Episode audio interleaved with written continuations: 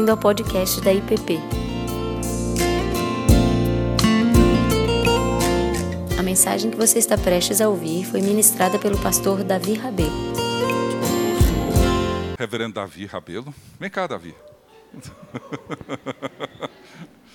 Para quem não conhece o Davi, Davi é um dos pastores aqui da nossa igreja. Eu sei que temos algumas pessoas novas que chegaram aqui na igreja no, nos últimos meses, mas o Davi é um dos pastores aqui da igreja. Vocês veem aí o nome dele de vez em quando no boletim, alguma nota.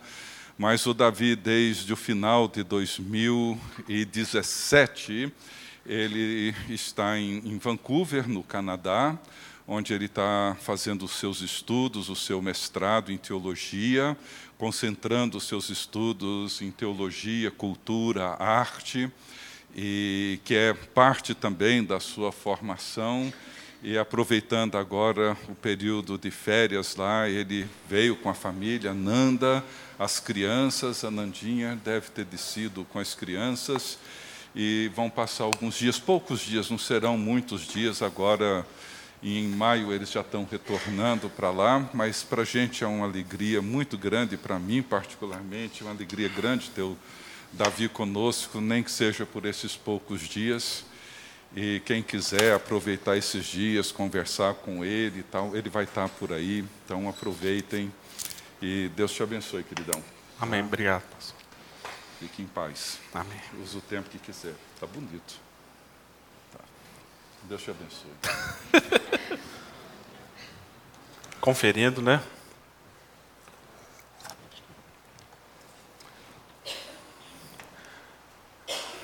Eu tenho até dificuldade em expressar a alegria que eu tenho de estar aqui de volta. É, na nossa casa, na nossa família, nessa igreja. E é muito bom, muito bom mesmo estar aqui. É, ver rostos conhecidos, pessoas que amamos e sentimos muita falta da convivência e do tempo de poder cantar junto, de conviver.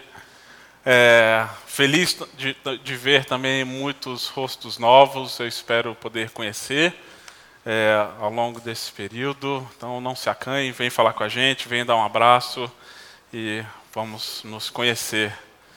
E gostaria de, nessa noite, compartilhar um texto que tem me acompanhado é, ao longo dessa trajetória nossa lá em Vancouver, ao longo dos estudos que está no Evangelho de João, capítulo 5, dos versos 1 a 17.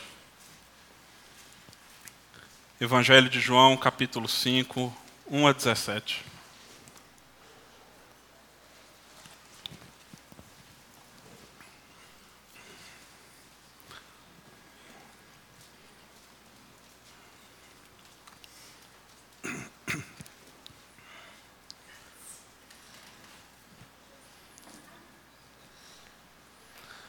Passadas essas coisas, havia uma festa dos judeus e Jesus subiu para Jerusalém.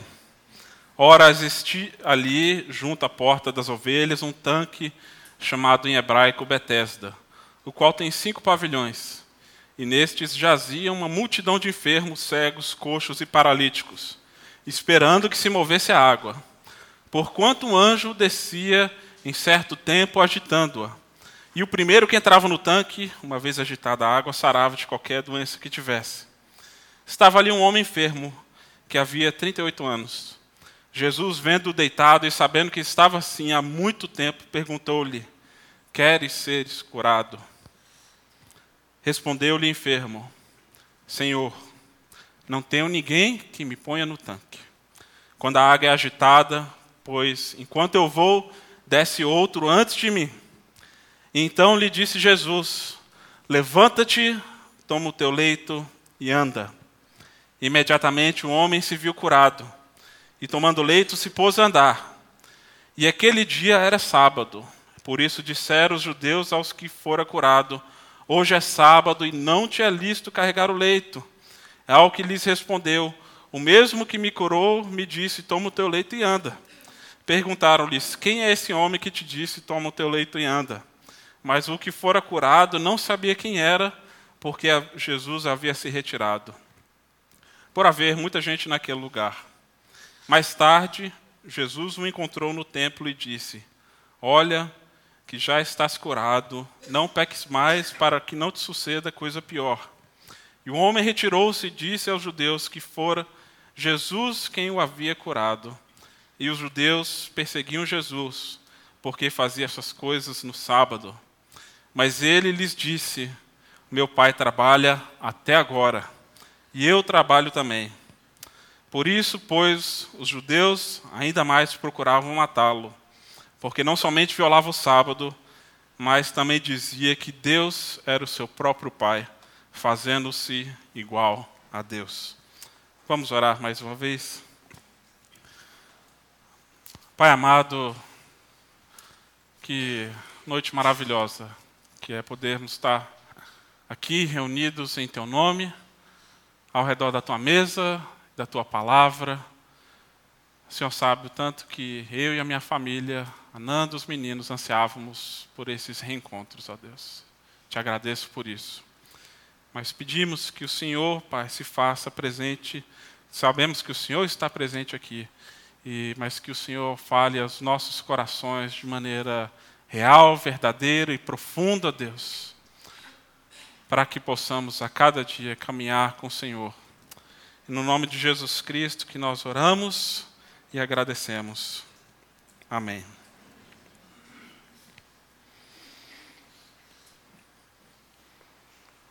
Você, em algum momento da sua vida, já sentiu-se completamente paralisado, incapaz de dar um passo, incapaz de deslocar-se sem a ajuda de outra pessoa?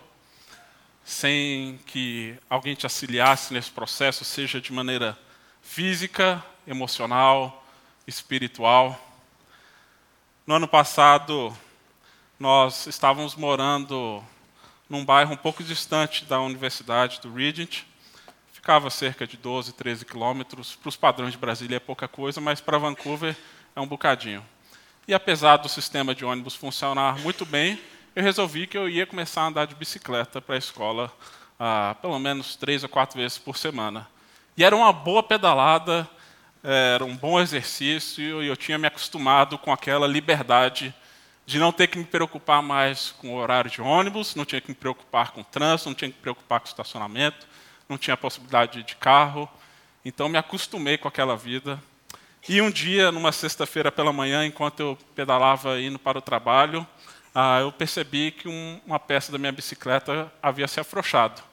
Poucos metros depois, enquanto eu pedalava e acelerava ela, a, a bicicleta soltou-se, um pedaço do, da roda de trás, e o pedal simplesmente me lançou para frente, o que resultou numa queda espetacular, com meu antebraço apoiando a minha queda, com todo o meu peso, em cima de um meio-fio de concreto assim, onde houve a fratura imediata do meu braço. Eu fiquei imóvel. Eu não sabia o que estava funcionando no meu corpo. Eu estava me sentindo anestesiado. Mas logo eu percebi que o meu braço eu não tinha como mexer. Ah, e aí, por isso, eu ficava segurando o outro, esperando alguém que passasse ali, alguma pessoa que olhasse para a minha situação e resolvesse me ajudar. Felizmente, pouco tempo depois, passou um outro ciclista, viu a minha miséria, não sei se ele viu meu acidente, e ele resolveu ajudar. E ele tentou tirar meu casaco, ele viu que eu não tinha condições de tirar por conta da dor, mas ele parou logo em seguida um táxi que havia passado, me ajudou a me erguer, pegou minhas coisas, minha mochila, estava tudo esparramado ali pela pista, pelo gramado, mas ele colocou tudo dentro de um táxi e eu fui rumo ao hospital. A sensação, ainda que por poucos minutos, ah, de estar completamente imóvel, ela é desesperadora. E eu sei que foi uma experiência um tanto quanto curta. Poucos dias depois, fui operado, Antônio Carlos me acompanhou, até o hospital, me viu naquela situação muito ingrata, com aquele aventalzinho sem nada. Nessas horas, a autoridade pastoral é colocada em xeque. Mas o Antônio Carlos foi um excelente amigo, companheiro, ajudou ao longo desse processo. A Nanda estava em casa com os meninos. Por sorte, foi apenas uma fratura no braço que foi resolvida através de uma cirurgia, uma placa e alguns pinos. Mas esse homem que nós lemos nas Escrituras estava paralisado por 38 anos, à espera de um milagre. À espera de alguém também que visse a sua miséria, e essa sim uma miséria real, profunda, verdadeira, que não apenas trazia implicações, obviamente, para sua locomoção, mas para sua vida social, sua vida espiritual, ele estava completamente à margem da sociedade, excluído das festividades, impossibilitado de ir até o templo. E Jesus tem um encontro com esse homem. Ele que ali estava aguardando ah, um milagre, um passe de mágica, ele tem um encontro com Deus vivo em uma situação completamente inesperada. Porque o texto nos conta que as pessoas que estavam ali naquele tanque, elas estavam ali porque aguardavam um certo fenômeno. E descobertas arqueológicas mostram que esse tanque, na verdade, era um complexo de piscinas que ficavam ali em Jerusalém, fora do templo, onde havia uma piscina superior e uma inferior, separada por um pórtico no meio, um pavilhão, e tinha quatro pavilhões em todos os seus lados. E por algum motivo as águas daquela piscina, daquelas piscinas, daquele tanque se agitavam e acreditava-se que o primeiro que entrasse naquele tanque por um passe de mágica era curado. E por muito tempo os, os estudiosos debatiam e debatem sobre a natureza desse fenômeno. É, é um tanto quanto estranho, não sei para vocês, para mim é. é tanto que nós vemos no verso 4, ah, esse texto, esse versículo, encontra-se dentro de colchetes. E tem um pequeno asterisco dizendo que a maioria dos manuscritos antigos não possui esse verso, quando diz ah, que um anjo descia e agitava as águas. Então há muitas teorias para explicar esse fenômeno. Uma de que é, essas piscinas, esse, esse, tanque, era o que se chama no hebraico um mikvah, ou seja, um, tempo, um tanque de purificação para as pessoas que iam se encaminhar até o templo para oferecer sacrifícios, para passar por um processo de purificação. O problema é que geralmente esses, esses mikvahs não eram associados a curas milagrosas. Se tratava então apenas de uma purificação espiritual, um preparo então para adorar ao Senhor ah, no templo e oferecer sacrifícios. Ah, outros criam que um anjo de fato passava ali, agitava as águas e por conta disso as pessoas de algum modo eram curadas. O comentarista bíblico William Hendrickson afirma que era possível que havia fontes debaixo dessas piscinas que alimentavam, causando eh, essa turbulência nas águas, essa agitação, como nós vemos de repente em spas, eh, essas piscinas termais, e era talvez então um lugar onde as pessoas iam para ter um tempo de refrigério, de recuperação emocional, espiritual, física, e entendiam de que, de alguma maneira, aquelas águas haviam propriedades uh, espirituais e milagrosas. Mas algumas descobertas mais recentes uh, arqueológicas apontam de que, de algum modo, possivelmente, esse espaço havia sido dedicado a um deus grego chamado Esculápio. E precisamos lembrar que nesse período Israel e Jerusalém estava sendo dominada pelos romanos. E o Império Romano simplesmente incorporou a filosofia e a religião grega para dentro das suas crenças. Eles não desenvolveram uma religião própria, simplesmente adotaram os deuses gregos, rebatizaram-os com outros nomes e tinha-se também o culto ao imperador. E o deus grego Esculápio era o deus da medicina, o deus do bem-estar, que cria-se que ele tinha o poder de curar, de ressuscitar mortos. Ah, e muitas curas na antiguidade eram associadas, então, a essa divindade grega.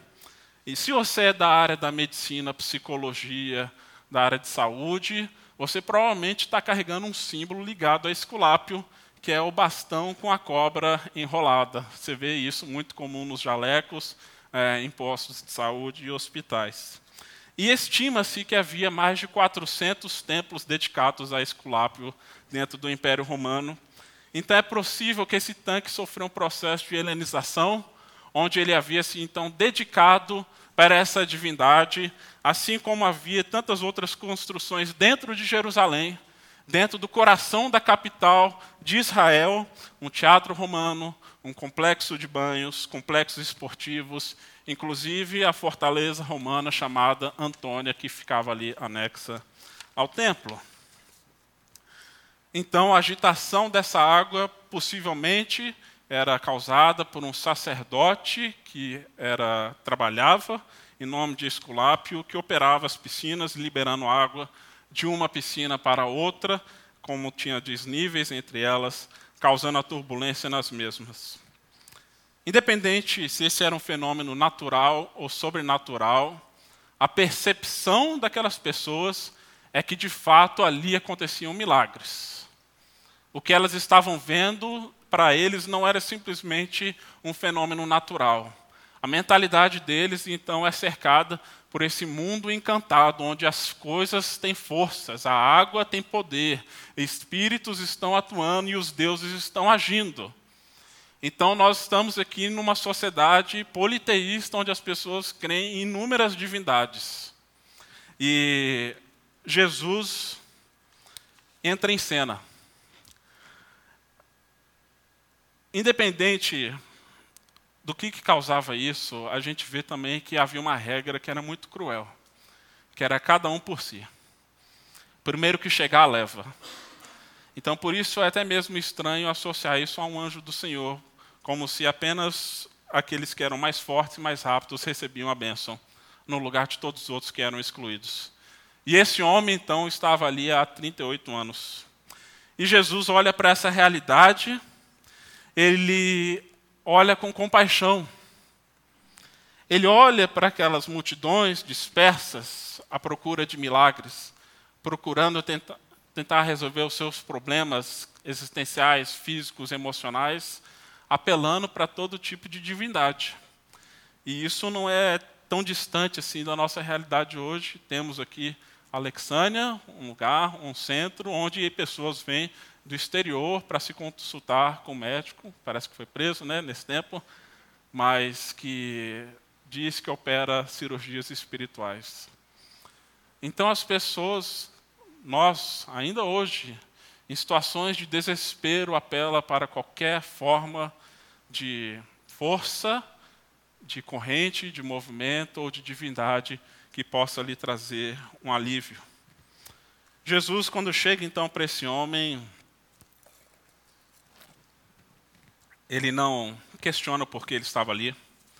Jesus não discursa, Jesus não faz perguntas teológicas sobre as crenças daquele homem aquele homem sequer sabia quem era Jesus.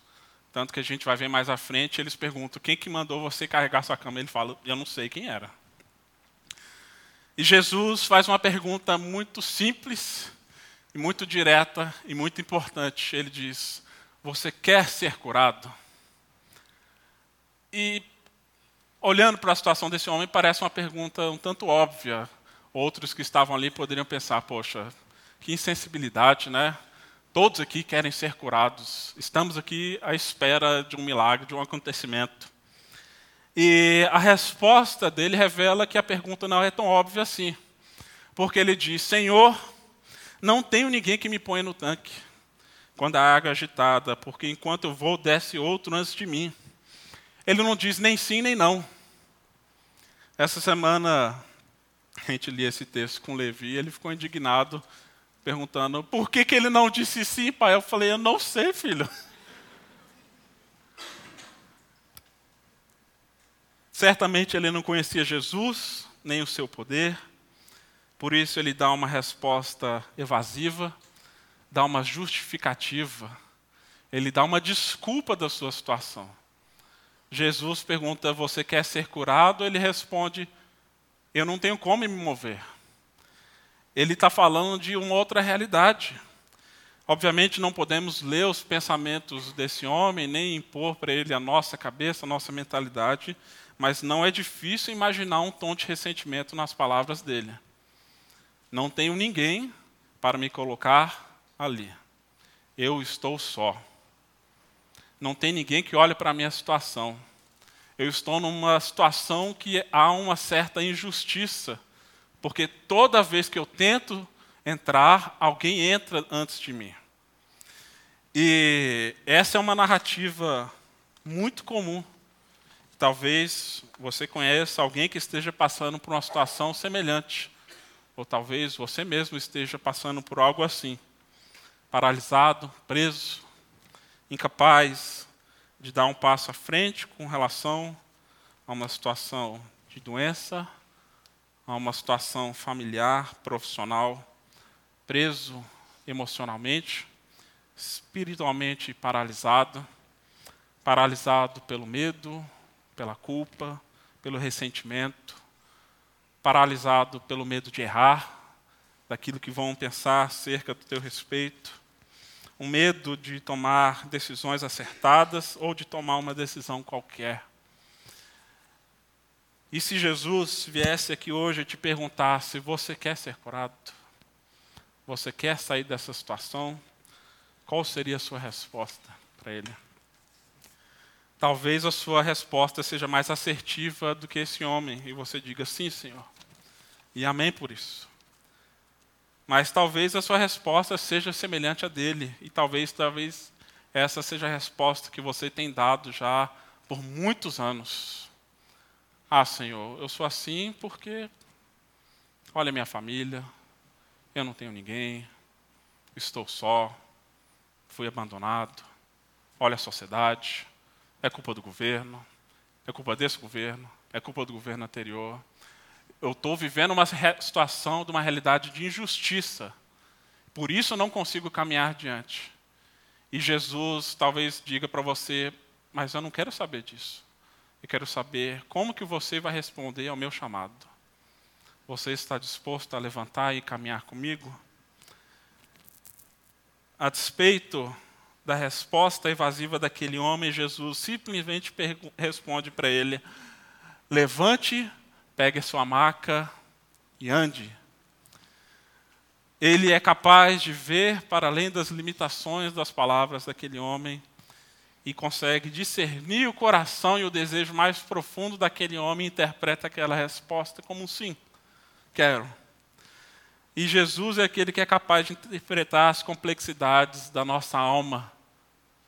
E pouco tempo atrás, Tomás estava aprendendo a falar, continua aprendendo a falar, mas é uma fase que a gente tem curtido bastante. Ah, foi apenas recentemente que ele aprendeu a dizer sim. Durante muito tempo ele só dizia papai, mamãe e não. Então, essa era a resposta dele para tudo. Onde tentávamos oferecer para ele alguma coisa ou outra para ele comer, e a resposta dele era sempre não. Às vezes ele queria dizer sim, mas ele dizia não.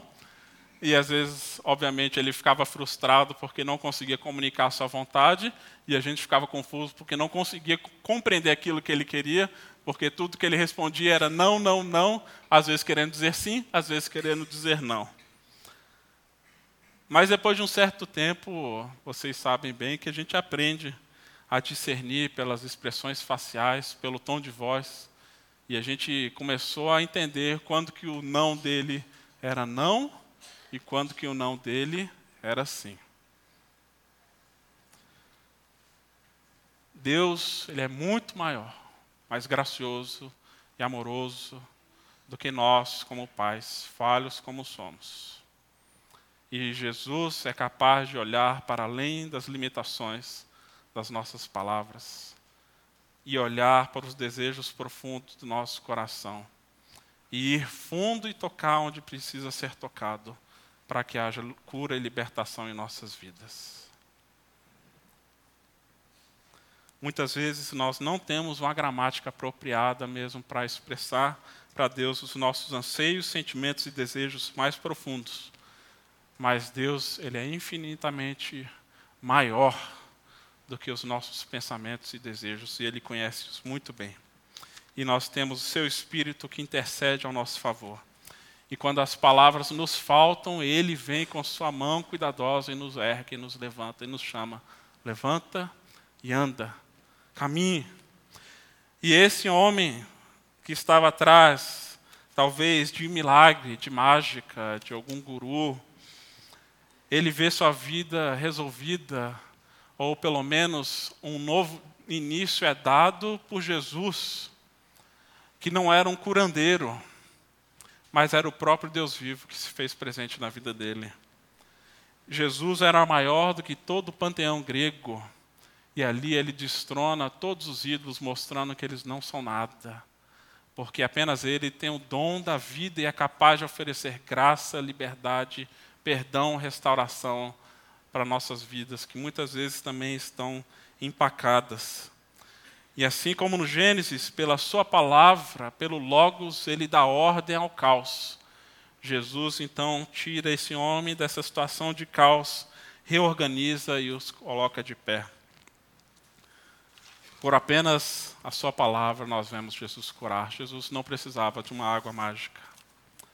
Mas a narrativa continua e no próximo verso nós vemos uma informação importante, porque esse era um dia de sábado, dia do Senhor. E essa cura, ao invés de ser celebrada pelas pessoas, ela virou motivo de controvérsia, de questionamento, ah, de disputa. E eu não vou entrar em todos os detalhes aqui dessa segunda parte do texto, mas nós vemos que esse homem é visto, então, por alguns líderes religiosos, sendo carregando a sua cama, e esses homens então questionam aquele homem, dizendo: Você não pode carregar sua cama no dia do sábado. Eles pouco se importavam com a situação dele anterior e com o milagre que foi feito. E ele fala: Olha, quem me mandou andar foi um homem que me curou. E eles perguntam quem é esse homem. Ele falou: Não sei quem é esse homem.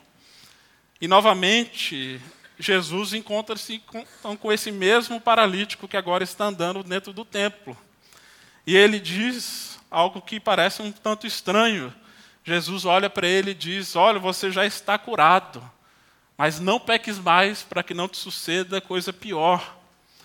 E Jesus havia começado um trabalho na vida daquele homem e dá continuidade agora, falando da sua realidade espiritual, é, dizendo para ele: não peques mais.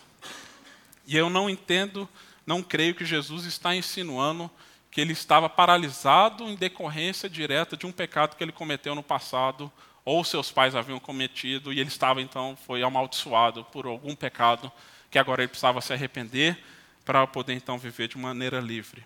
A gente vê essa mesma controvérsia em João 9 com o cego que é curado e a disputa entre Jesus e os líderes religiosos que não entendiam que aquela doença não se devia a um pecado específico.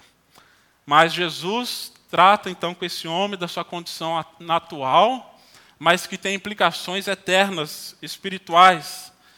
Porque, em outras palavras, nós podemos entender que ter o corpo curado é muito bom, é excelente, mas há formas piores de viver-se uma paralisia, ah, piores do que ele havia enfrentado.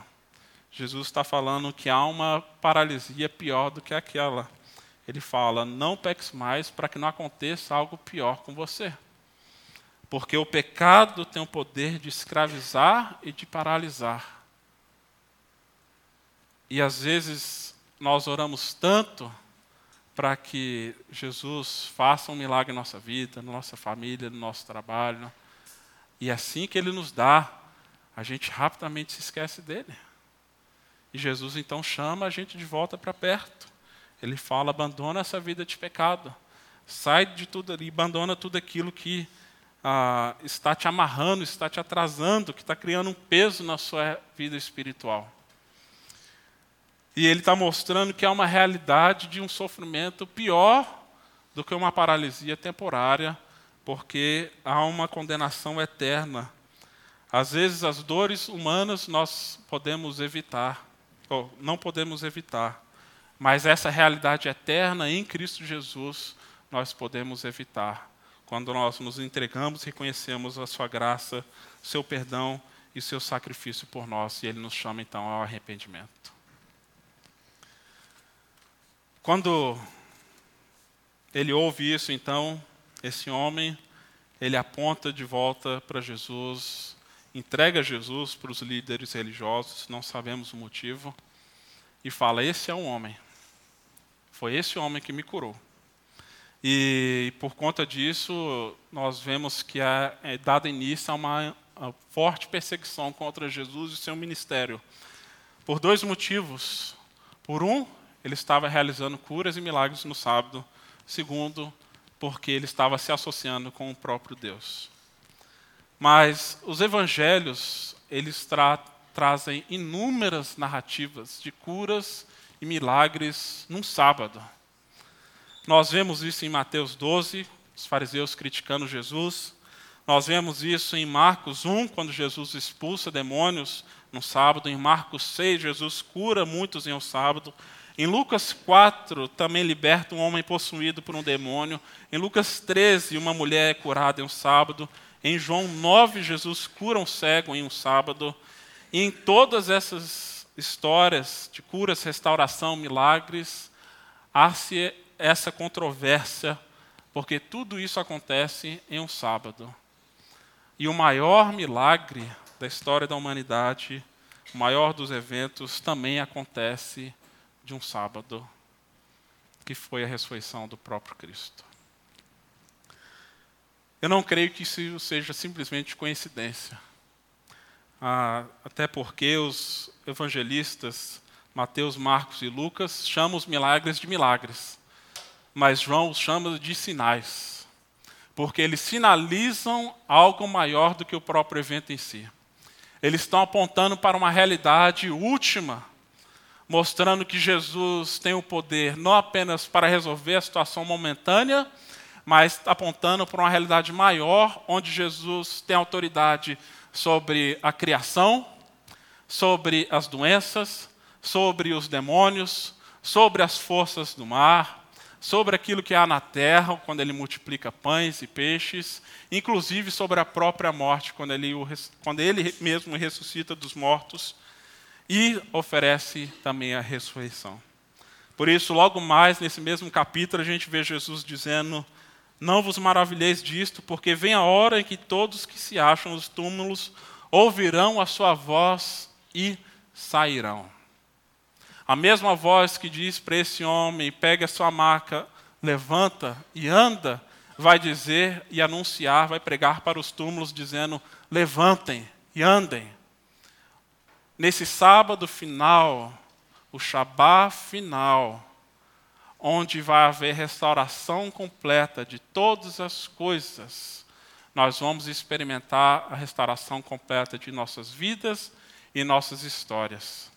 Então, a nossa esperança última não está na expectativa de um momento em si, onde nós podemos sim orar, interceder, clamar a Deus, mas a nossa esperança última está nesse Shabá final na ressurreição dos mortos, onde Deus vai anunciar para os mortos: levantem, andem, eu venci a morte. Ter uma mentalidade escatológica, a certeza desse Shabá final, onde a autoridade de Cristo sobre todas as coisas visíveis e invisíveis serão manifestas, elas não eliminam as possibilidades de sofrimento no tempo presente. Mas elas nos dão rumo e nos dão norte em meio às difíceis realidades da vida. E elas nos ajudam a caminhar em todo o tempo, de bonança ou de calmaria.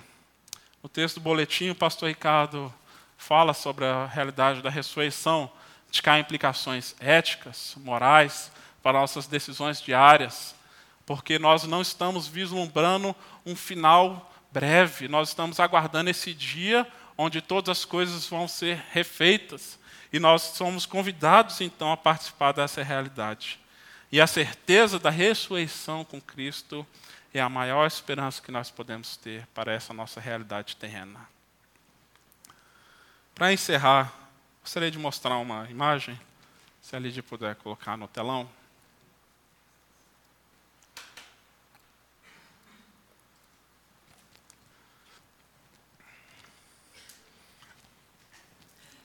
Essa imagem é uma escultura de um artista canadense chamado David Robinson. E ela fica num centro clínico, é, é um centro clínico que faz, dá suporte à rede pública ah, de hospitais de Vancouver. E lá eu tive várias consultas após o meu acidente, onde a médica ia lá me examinar. E é um prédio extremamente bonito, com esse vão imenso de vidro, onde você vê todos os andares, porque todas as paredes são de vidro. E tem esse vão vazio, mas no meio está pendurada essa escultura que ela é, eu acho magnífica. Mulher tem tamanho real. Esse barco de madeira com um leme que tem aí muitos metros de altura que segue de cima embaixo e essa escultura sobe, desce, gira lentamente ah, um trabalho artístico e de engenharia impressionante. E já tinha visto essa imagem algumas vezes nas minhas primeiras consultas ah, que eu estava lá. E, para minha grande surpresa, por conta de uma disciplina que a gente fez no Regent, ah, uma das aulas a gente foi levado para o estúdio ah, e a galeria do autor dessa escultura. E é aí que eu descobri que o autor era cristão, o seu pai era o, escultor, é, o pai dele era cristão, o pai dele era pastor, professor no Regent, e a sua primeira exposição de arte foi dentro do próprio Regent College, foi ali que começou o seu trabalho. E com pouco tempo, o seu trabalho começou a ser visto, reconhecido, ele começou a receber contratos para fazer obras em espaços públicos. E lá nessa aula, nesse tempo nosso na galeria, ele compartilhou um pouco do processo de criação e a ideia que deu origem para essa imagem, porque ele, após passar por uma cirurgia cardíaca, ele ficou muito tempo frequentando e ficando ali nesse centro clínico. E disse que dava para ele um desespero olhar para esse vão vazio, e é enorme, você olha para baixo, tudo de vidro, e sem ter nada ali, diz que dava uma ansiedade tremenda e ele percebia que outros também tinham essa mesma ansiedade. Pessoas que estão lutando com a vida, vê ali um vão vazio, não é uma imagem assim tão reconfortante. E ele propôs então para a direção do hospital criar essa obra e eles por fim toparam. E essa obra se chama Calmaria de Barlavento. E ele conta que ele entende que todo corpo vivo é como uma embarcação sobre águas desconhecidas. Ah, e de que nela nós vemos forças compensatórias entre a gravidade e graça, que puxa para cima, e a graça que nos eleva. Nos cabelos dessa navegante, nós vemos que há uma força do vento, ou seja, não são ventos tranquilos, mas ao mesmo tempo há uma serenidade no seu olhar e uma certa ousadia no movimento dessa moça. E em suas palavras ele diz que o lento girar, subir e descer, respiração como vento e como espírito. Nesse trabalho nos vemos refletidos, inclinando-nos para o vento, navegando em reinos desconhecidos. Na minha última consulta no último mês, fiquei olhando para essa imagem e olhei com muita gratidão, porque eu vi que, apesar de, às vezes, dos tempos e dos ventos turbulentos, Deus está sempre presente e que Deus é bom. E de que essa nossa jornada para o Canadá foi como uma viagem numa embarcação, sem saber exatamente o que queríamos encontrar pelo caminho. Encontramos muitas cores novas, sons novos, belezas desconhecidas, pessoas encantadoras, novos aprendizados, muitas possibilidades, inúmeras alegrias, mas sem também estarmos livres de lutas, de dificuldades e mesmo de perdas. Mas aquilo que nos move não são as ondas necessariamente, mas é o Espírito de Deus. E quando às vezes a gente acha que o barco vai virar, que não tem mais jeito, a gente percebe o suave sussurrado Espírito de Deus dizendo: Eu estou aqui. E de que a nossa esperança final não está naquilo que a gente está vendo à nossa volta, mas está no nosso porto final, esse Shabá final, esse dia final, onde nós iremos experimentar a restauração completa de todo o nosso ser e de toda a criação. E eu creio que essa é uma imagem apropriada para todos nós. Estamos todos nessa jornada. Ainda não chegamos lá. Mas a promessa que nós vemos nesse texto, a promessa e a resposta que Jesus dá para aqueles judeus que o perseguem, é dizendo: Até hoje o meu pai está trabalhando e eu também. Até hoje eu estou trabalhando carregando o trabalho de restauração, de cura, de libertação e de salvação, fazendo aquilo que apenas Jesus pode fazer. Nenhum ser da terra, nenhum falso Deus, nenhum ídolo moderno é capaz de fazer. Curar, restaurar, salvar, libertar. E essa voz, então, fala para nós hoje: levante, deixe para trás todas as desculpas, todo o medo Caminhe comigo. Abandone o seu pecado. Isso só vai te escravizar. Caminhe comigo e confie. Ele está fazendo novas todas as coisas. E seu espírito é como o vento. A gente não sabe de onde vem, para onde vai. Às vezes as águas estão agitadas e a gente está esperando um milagre específico talvez Deus esteja mostrando para a gente uma realidade muito maior do que a gente ainda não está vendo. Mas nós vemos que em Cristo a doença não tem a palavra final, o pecado não tem a palavra final, a morte não tem a palavra final, o diabo não tem a palavra final. Cristo tem a palavra final. Ele é o Alfa, ele é o Ômega, ele é o princípio, ele é o fim. Ele estava trabalhando lá na vida desse homem e ele continua trabalhando hoje aqui em nossas vidas. Que ele nos abençoe.